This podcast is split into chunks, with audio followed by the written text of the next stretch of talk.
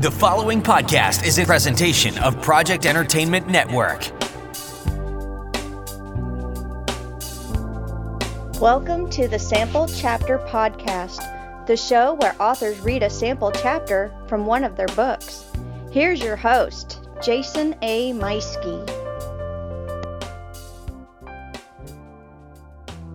Greetings and welcome to episode 153 of the Sample Chapter Podcast.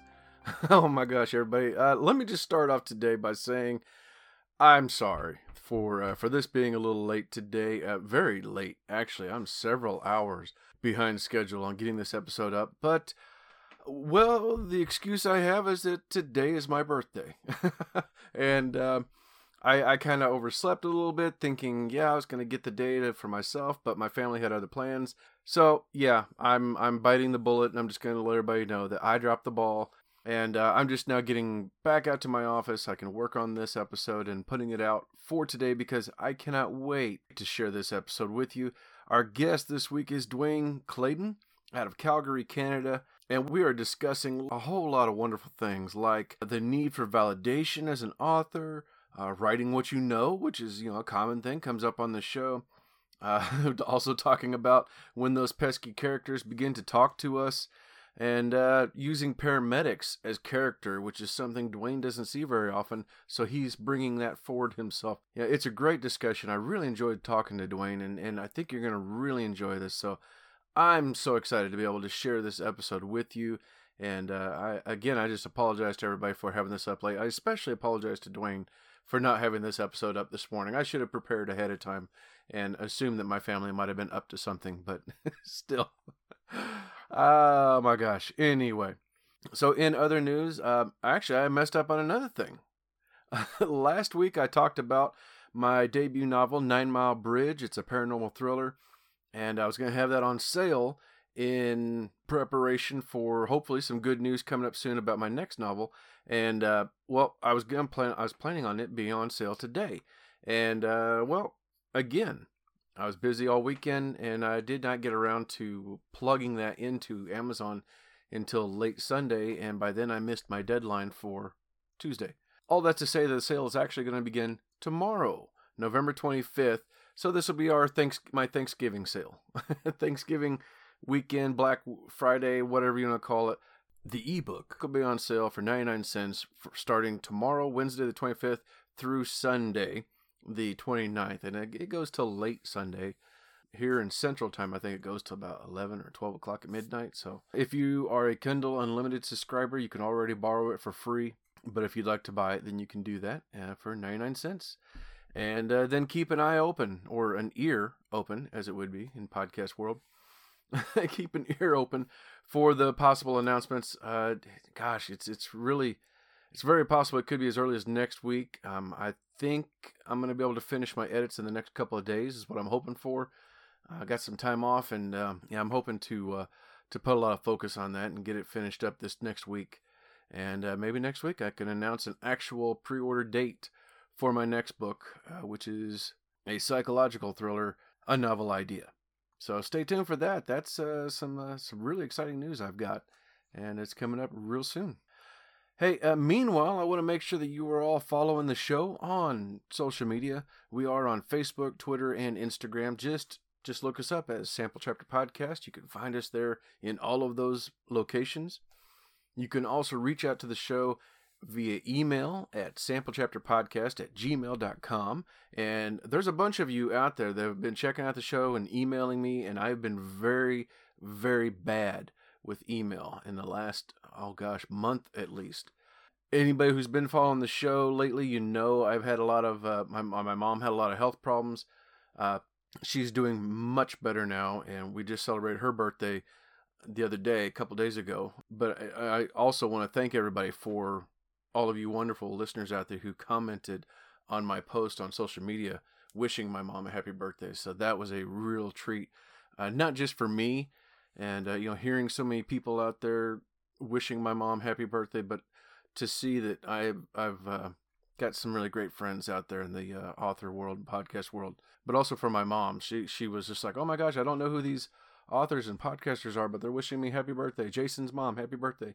So she she was pretty thrilled by that, and uh, I just want to say again, thank you to all of you. And uh, if you have emailed me and I have not answered back, I will be very very soon. I'm planning on uh, actually starting to do some more correspondence with email over the next few days while I have off through the uh, Thanksgiving weekend. So you should be hearing from me real soon, and we're going to get something set up. I am pretty full already through the rest of the year, but we'll see if I can fit you in. Otherwise, I'm looking at early next year to start booking spots. My gosh, that's just amazing to think that it's already that late in the year. Amazing.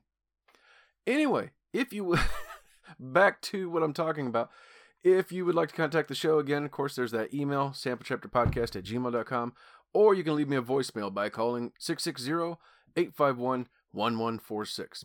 I also want to thank our sponsors, starting with Scrivener writing software, my absolute favorite writing software, the only one I ever use anymore, to be perfectly honest with you. I have all of my writing in there, my current books, and uh, all of the, the projects I'm working on. I just pull up whichever one is uh, inspiring me or whichever one I need to work on uh, right then and uh, get right to work. I've got the corkboard, I've got my character bios. I've actually started adding pictures to my character bios, which is really cool because I've had I've been inspired lately to realizing how this actor or that actress makes me think of what this uh, character would look like. So I've been adding pictures to it, which is a really neat thing. And uh, there's just so many great things you can do with Scrivener. So make sure you listen to this upcoming ad and listen to the coupon code CHAPTER so you can save yourself 20% on the regular desktop version.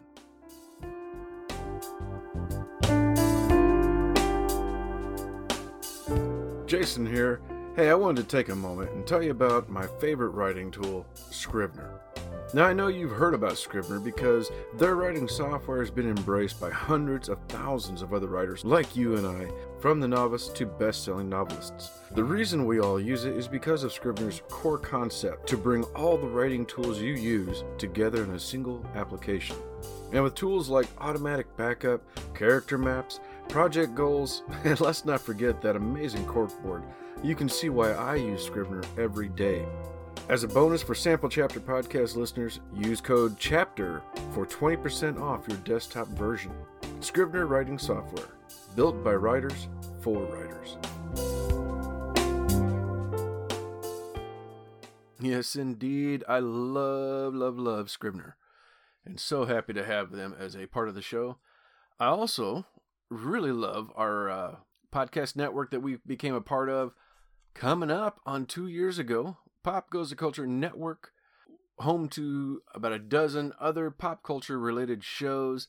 Fanatics and the Fan, Pop Goes the Culture podcast, so many other wonderful shows over there. You really got to click the links and uh, get on over and check out all those amazing shows.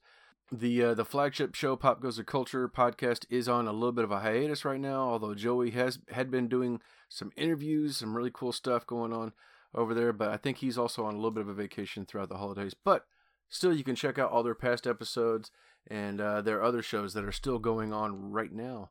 Uh, you know, like I said, Fanatics and the Fan, that's a really fun show. Check it out. Then, of course, there's my other podcast network that I'm so happy to be a part of Project Entertainment Network, home to over 30 shows. And the Pen Network is not just 30 shows, more than 30 shows, but a wide variety of shows. Just about anything you are interested in, something that you might want to check out, such as, uh, you know, how about gutting the sacred cow? what the heck is that? Well, check out this advertisement for that spot. Hey, everybody, it's Kevin Goatee. It's Kevin Israel. And you're listening to Gutting the Sacred Cow on the Project Entertainment Network. Hey, Kevin, what exactly is Gutting the Sacred Cow? Gutting the Sacred Cow is a podcast where we invite comedians and talented people every episode to come on and trash a movie that you probably love or someone you know loves. That's right. We've trashed, we, our guests, have trashed such films as Indiana Jones and the Last Crusade, Gone with the Wind, Grease, even Star Wars. Can you imagine the balls on that guy? Did he succeed? I cannot. Yeah, well, listen and you'll find out. But this is Kevin Goatee and Kevin Israel for Gutting the Sacred Cow. All right, now you know. That's Gutting the Sacred Cow. I don't know why I thought of that with Thanksgiving, but there you have it. All right. Hey, uh, without further ado, let's get on over to our interview with crime thriller author Dwayne Clayden.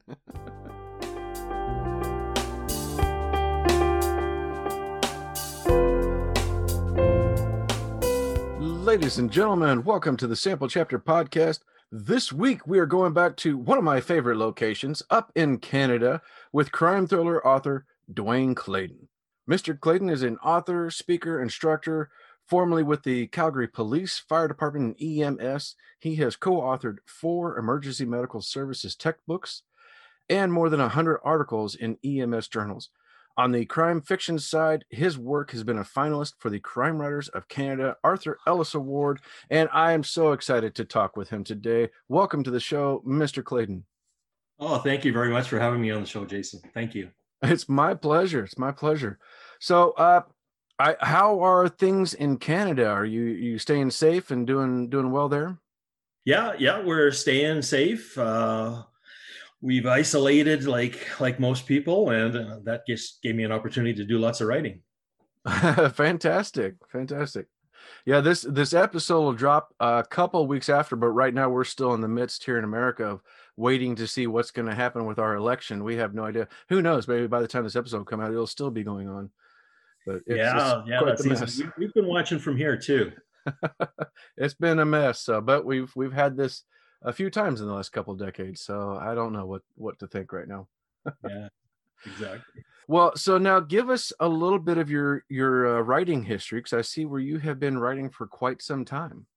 Yeah, I guess uh, it kind of started in high school. Uh, the classes I liked were uh, the English class and, and social studies classes, and I was terrible at the sciences. And then, ironically, I ended up as a paramedic where I needed all my sciences. Um, but the writing started in high school, and I liked just writing uh, kind of satire types of things. But then uh, career came, and as a police officer, I wrote reports. And as I look back in my notes, I didn't write very well.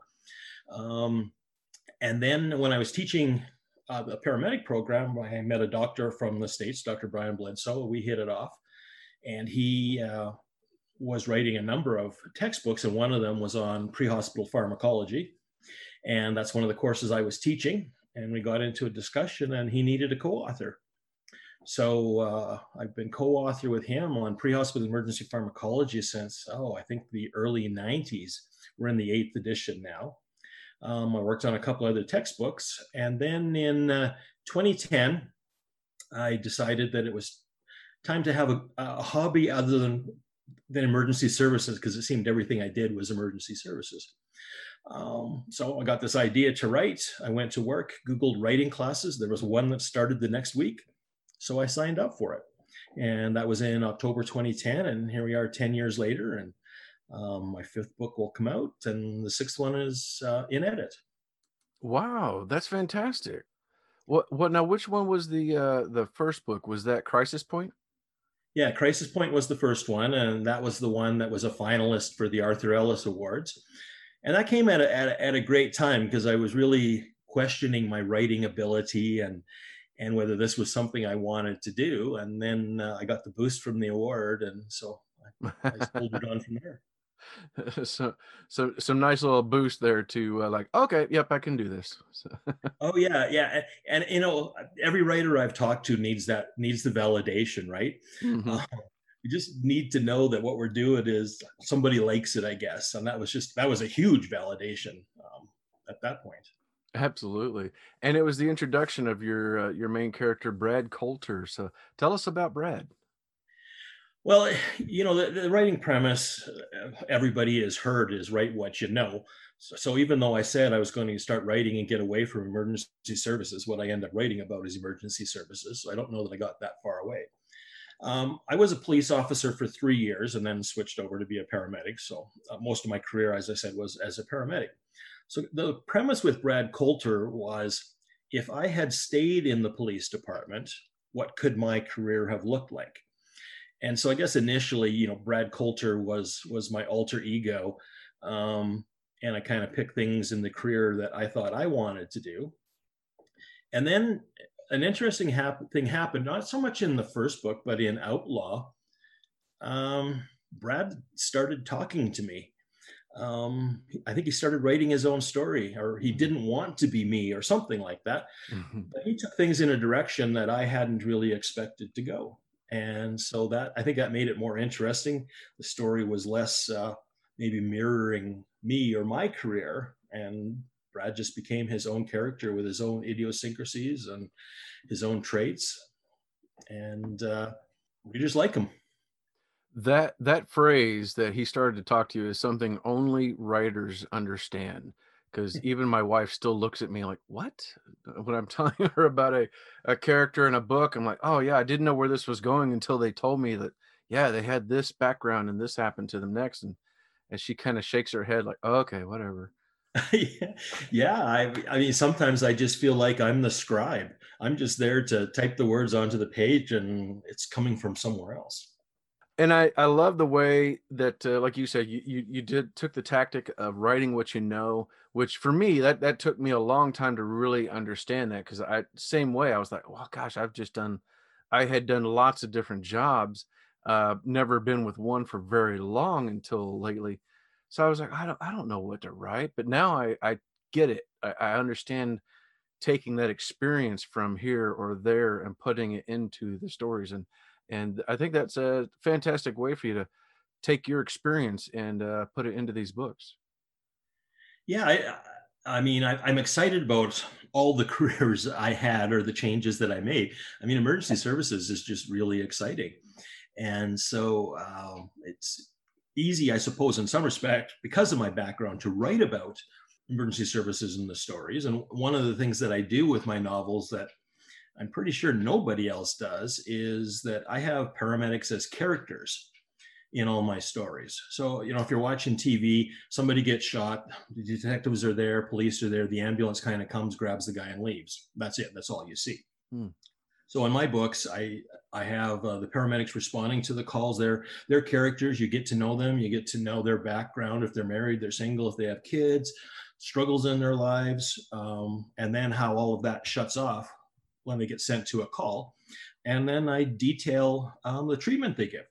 So uh, again, readers readers like that. That's a different side that they haven't seen, and now they have a better understanding of paramedics and the stresses and and what they what they can do. That's fascinating. Do you do you ever find yourself going uh, maybe too far or too close to maybe somebody that you know in, in one of the characters? Um, oh yeah. Uh, I think, you know, when I started out, especially in crisis point, most of the people were composites of, of people I had worked with. Hmm. Um, and then one of the main characters in, in the series, his name is Jerry Briscoe. He's a sergeant, was based on a partner of mine who has, has, has passed away. And, um, uh, last year, right about this time, I was at a Christmas sale, and a lady came up to me, and it was his wife. And she told me how much she enjoyed the stories and reading about uh, some of the things that he and I had done as partners that I put in the book, and she remembered those stories. So oh, that, that wow. was that was the good side to it. Some she really appreciated that. That's nice. That's nice. You get to kind of immortalize them a little bit. Yeah, exactly. Yeah. Oh, that's great. Now he and he wasn't easy on me. He was really hard on me. And I have the book that way. But but you know, when you look back, I see how much um, he shaped me in in the things that he taught me as we when we were partners. Wow. Oh, that's that's amazing. That's awesome. So, what kind of classes uh, were you taking whenever you f- uh, first uh, dove into the writing uh, aspect of it? What were the classes you were taking? Yeah, well, I started out just it was an eight week course, uh, one one night a week, just just basic writing, and uh, the instructor, you know, started with. Uh, I think we started with characters and then worked into plot and then talked about the arc and you know all of that was a foreign language to me. An arc? That, that's a boat. Why are we talking about boats? And so i mean i had to learn a whole new vocabulary. And in, in my profession we we love acronyms. And uh, so you know it was kind of the if you heard us talking you'd go what are you talking about? And for me going to the writing class it was the same thing. I didn't understand some of the language that was going on but it was it was a great class. Um, when i first handed in a uh, an assignment, and everybody in the class read each other's work. I was nervous um, because most of the, well, other than me, everybody else was female in the class. Hmm. And I was writing a police story, and I just thought, oh, they're going to hate it. This, they're not going to like this at all. And I was preparing myself for the worst news possible, and they all liked it. And so that was exciting. However, you know, an instructor just can't let you get away with that. And so the instructor said, well, it was well written. However, she felt that it read like a policy manual rather than a story. so, you know, that was from writing the textbooks, right? Because it was very, very uh, set up how that would go. So I had to learn to tell stories um, and not just write, you know, kind of one, two, three, four, five. So that that was my learning. So I continued on. I just took classes one after the other for the next three years. And oh, whenever wow. I sign up, uh, one of them was a year long class. So the idea was a year long to write your novel. And Crisis Point took quite a while. It took about seven years from when I started because I was learning to write. And uh, initially, uh, d- during edits, I would go, "Oh, my characters are much better here. I must have done a class that day on character or, or scene setting. Oh, it's better here." And you know, so that's that's the learning process. I, I can I totally feel that and and your your time writing that first book is something that's been very common in uh, for me on the show hearing uh, other authors talk about yeah that first book took seven years eight years ten years.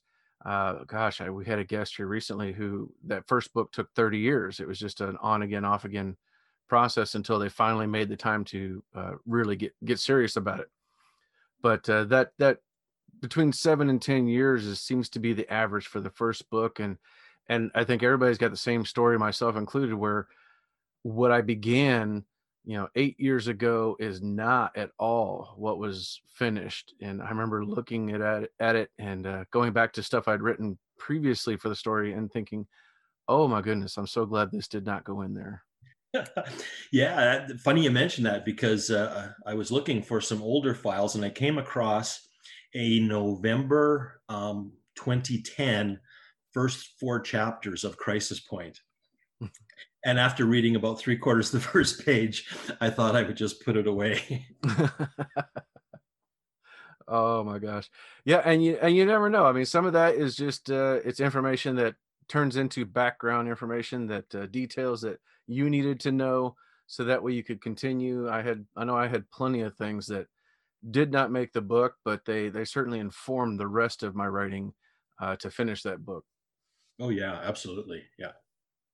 So uh, you, you've got uh, you you put out three of those uh, prior to this. The fourth one's coming out soon. Thirteen Days of, of Terror, uh, which uh, we're going to be hearing from later today. That's really exciting.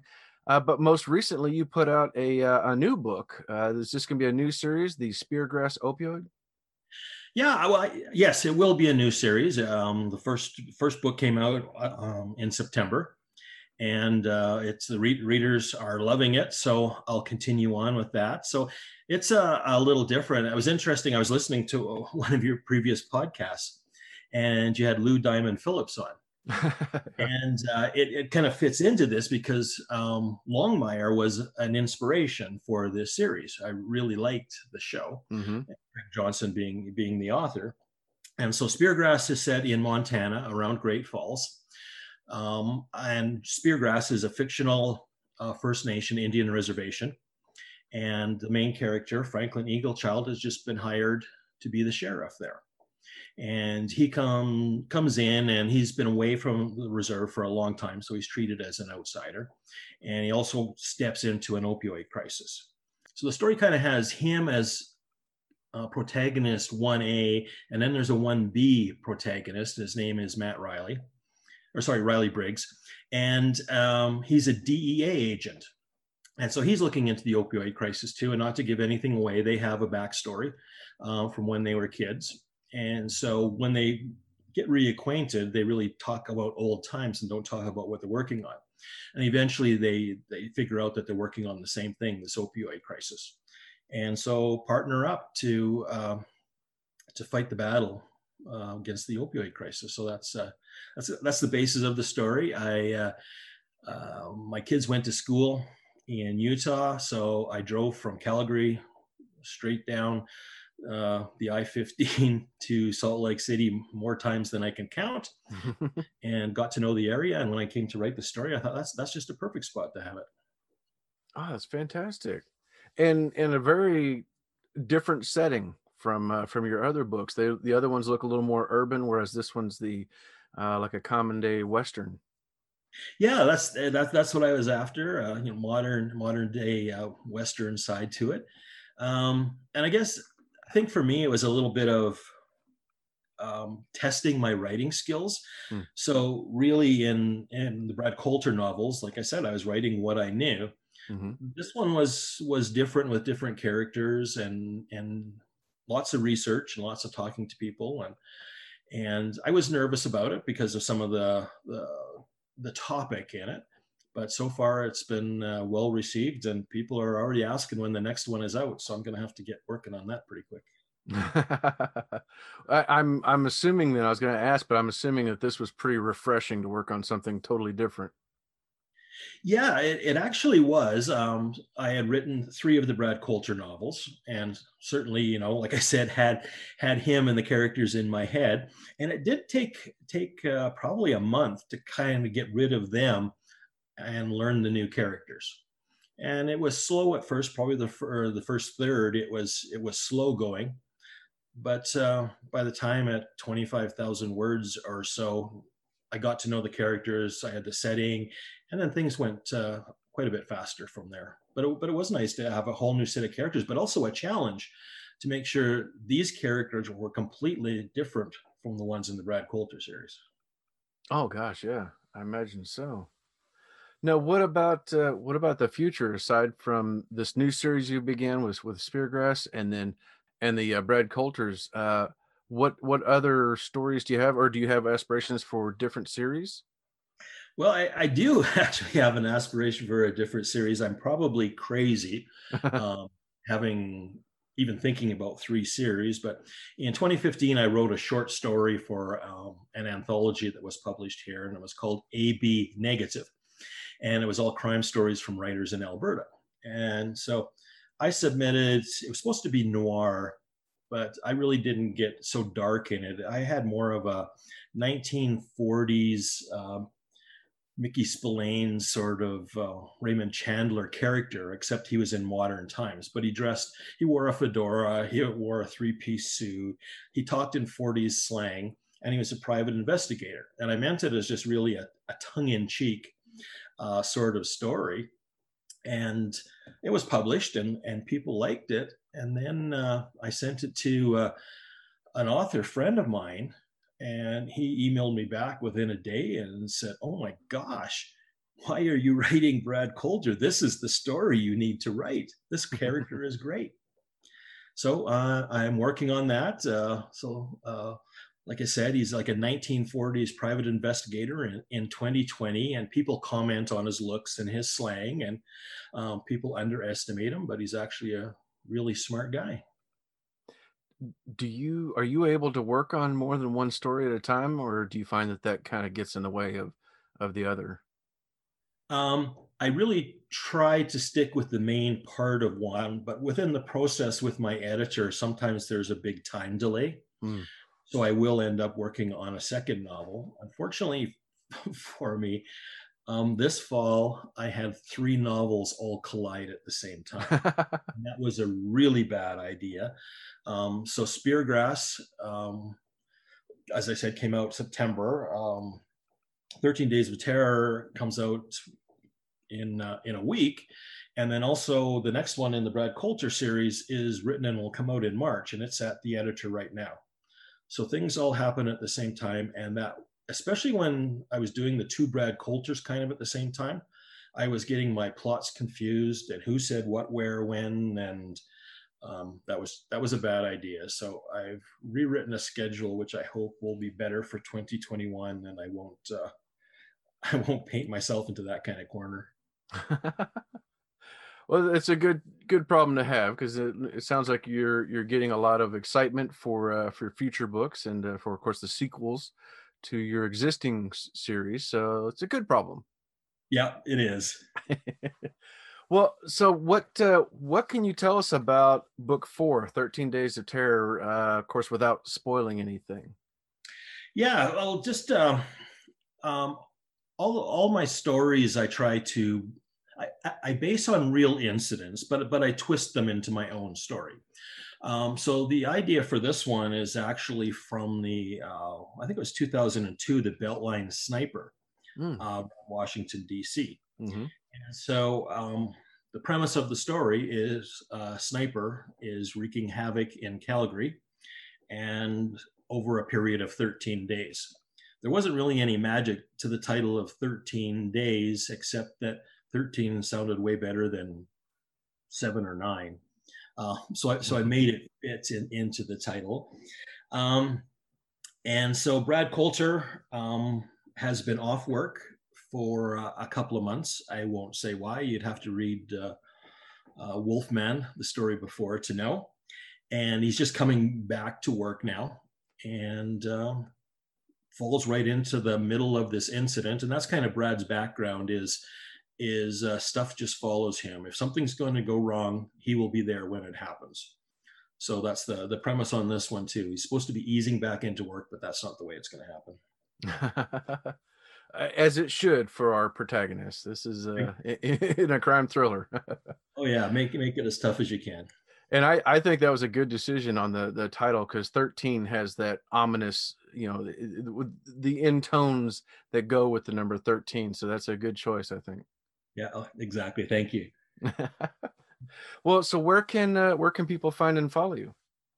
All right. Well, you can they can uh, find me at dwayneclayden.com. Um, Clayden is C L A Y D E N, and uh, the books are on Amazon as an ebook or as a as paperback. And uh, my website will always have the updates on when the next novel is coming out and what I'm working on. Um, and then uh, I suppose there's probably more Canadian audience, but uh, their books are also on Kobo as well. All right, fantastic. And we'll make sure and have links to all of that in the show notes so everybody can just listen to this first, of course, and then hit that yep. link in the show notes so you can go pick up. Uh, well, you, you got a, a wonderful three book series put together already for the rest of the Brad Coulter, and then grab book four. And, uh, you know, while you're in there, everybody, grab Speargrass while you're at too and start That's the right. next make, series. Make great Christmas presents. Exactly. exactly. Well, Dwayne, this has been fantastic. I've, I've really enjoyed speaking to you, and, and I can't wait to check out some of these books for myself. Well, that's great. Yeah, this has been great talk. Thank you. All right, ladies and gentlemen, time for me to step aside, put my feet up, and enjoy this sample chapter from our guest, Dwayne Clayden, and 13 Days of Terror. All right, thank you. Chapter one Gunfire echoed along the forestry cut line. Tall evergreens and deciduous trees with first buds of spring lined the makeshift gun range. Massive towers held sagging transmission lines. Shafts of wild grass, sapped of life by the fall frost, formed a carpet. Marvin Pittman and Logan Hirsch stood side by side, rifles at their shoulders, as they fired at targets a hundred yards away. They reloaded and shot again. When they'd emptied their magazines, they set the guns down and jogged to the targets. Pittman, at 35, was seven years older than Hirsch, but he ran like he was 50. Where Pittman had a stocky build, Hirsch was slim, on the verge of scrawny. Pittman stopped at the targets, hands on his knees, gasping for breath. Finally, he stood, wiped his hand across his sweating forehead and balding scalp, and stared at his target. Hirsch glanced over and laughed. Looks like he used a shotgun, not a rifle. Geez, Pittman said. You put 20 shots in the chest from a 100 yards. Where did you learn to shoot like this? I grew up in Grande Prairie. From about the time I was six, I went hunting with my dad and uncles. We hunted everything deer, elk, moose, bear sometimes. Dad said I was a natural shooter. I'd say so. Put up some new targets and let's go again. An hour later, they sat on some tree stumps and cleaned the guns. Pittman wandered over to his truck and came back with a cooler. He pulled out two beers, handed one to Hirsch, and they guzzled. That hit the spot, Hirsch said. You plan for everything. I try, Pittman said. I needed that. Hirsch stretched his long legs out and yawned. Shooting is cleansing, peaceful. Pittman closed his eyes and let the sun warm his face. I could sit here all day. A lot better than employment training, Hirsch said. If I have to attend another week, I might blow my brains out. Hirsch mimicked the instructor in a high pitched voice, saying, Now that you know what to put in the resume, it's time to put that into practice. Use the notebook to create your resume. Just put up a hand if you need my help. Hirsch drained his beer and threw it into the trees, treating us like kids. Have another beer or three. You'll feel better.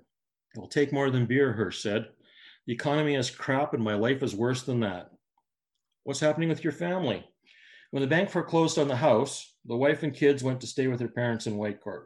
We were talking by phone every day for about a month, but when I didn't find work, she stopped talking. Like it was my fault. She filed for divorce two months ago, wants full custody of the kids. Whew, that hurts. You gonna fight it? yeah, sure. I'll just take money out of my savings account and hire a good lawyer. Other than the cash they pay us for retraining, I don't have two nickels to rub together. Even if I fought it, I have no job and no prospects. The lawyers would get rich. I'd still be divorced and still not see my kids. The system is screwed. How do you feel about the training? It doesn't matter how I feel, Hirsch said. It's all crap. You and me know how to drill an oil well. I don't want to be some parts guy in an automotive store or stock boy in a hardware chain. Pittman emptied his beer, tossed it into the trees next to Hirsch's, and grabbed another. Pittman's leg vibrated. He had to be patient and lead Hirsch to the solution. Don't know what to say. The oil industry is dying. Maybe it will come back in a few years, but that doesn't help us today. That's the problem, Hirsch said. No one is helping us. The bank didn't give me a break or time to figure things out. I missed three payments, and boom, they're in court taking the house. Ford dealership took my truck. We get laid off with one month's pay while the oil executives keep their jobs, get their high salaries and bonuses, Pittman said. How can they earn bonuses when the industry is in shambles? Then they lay off half their staff. The bigwigs need to feel our pain. Pittman glanced at Hirsch, watching for a reaction. Hirsch didn't take the bait. Fat chance of that happening. They've closed ranks. They have the money to wait this out. We don't. Hirsch grabbed another beer and stared at the targets. You got family? Pittman shook his head. Not no more. I've been through this before. About 10 years ago, things got really bad. I got laid off, but I got a job at a well servicing company in Calgary. Did that for about five years. I hated it, but it paid the bills. Then my old lady found religion. She was off to church meetings all the time, Bible study at her house. I had to drink beer in the garage. Then she took off with a bus driver she met at church. He promised he'd save her and give her everything she wanted. Geez, I didn't know. Hirsch scratched the patchy bald stubble on his face. Sorry. They hate each other and he's dirt poor. But God will provide. That'll teach her. Pittman swirled his beer, then took a long pull. Jobs are opening up here again, so I came back. Just in time for another collapse. Neither of us got any luck. Hirsch finished the beer. Pittman picked at the beer label. He grabbed two beers out of the cooler and handed one to Hirsch. It was now or never. What if we could strike back? Hirsch cocked his head, eyebrow scrunched. You have an idea? Pittman picked up his rifle and pointed it down the meadow. I've been planning this for a long time. Dun dun dun! Oh my goodness, that was an ominous reading from this week's guest, Dwayne Clayden, reading a sample chapter from his latest book, 13 Days of Terror. It is book four in the Brad Coulter thriller series. Just came out earlier in November, so it's available right now. Click that link in the show notes for Dwayne's website and the book and other ways that you can reach out to him and follow him. Don't forget to also click that link in the show notes for our podcast friends and sponsor alike. And hit that subscribe button so you don't miss out next week when we're back here with speculative fiction author Carrie Harris. You're going to love it. Oh my gosh, it is an amazing episode. So until then, happy Thanksgiving to everybody. We'll see you again real, real soon.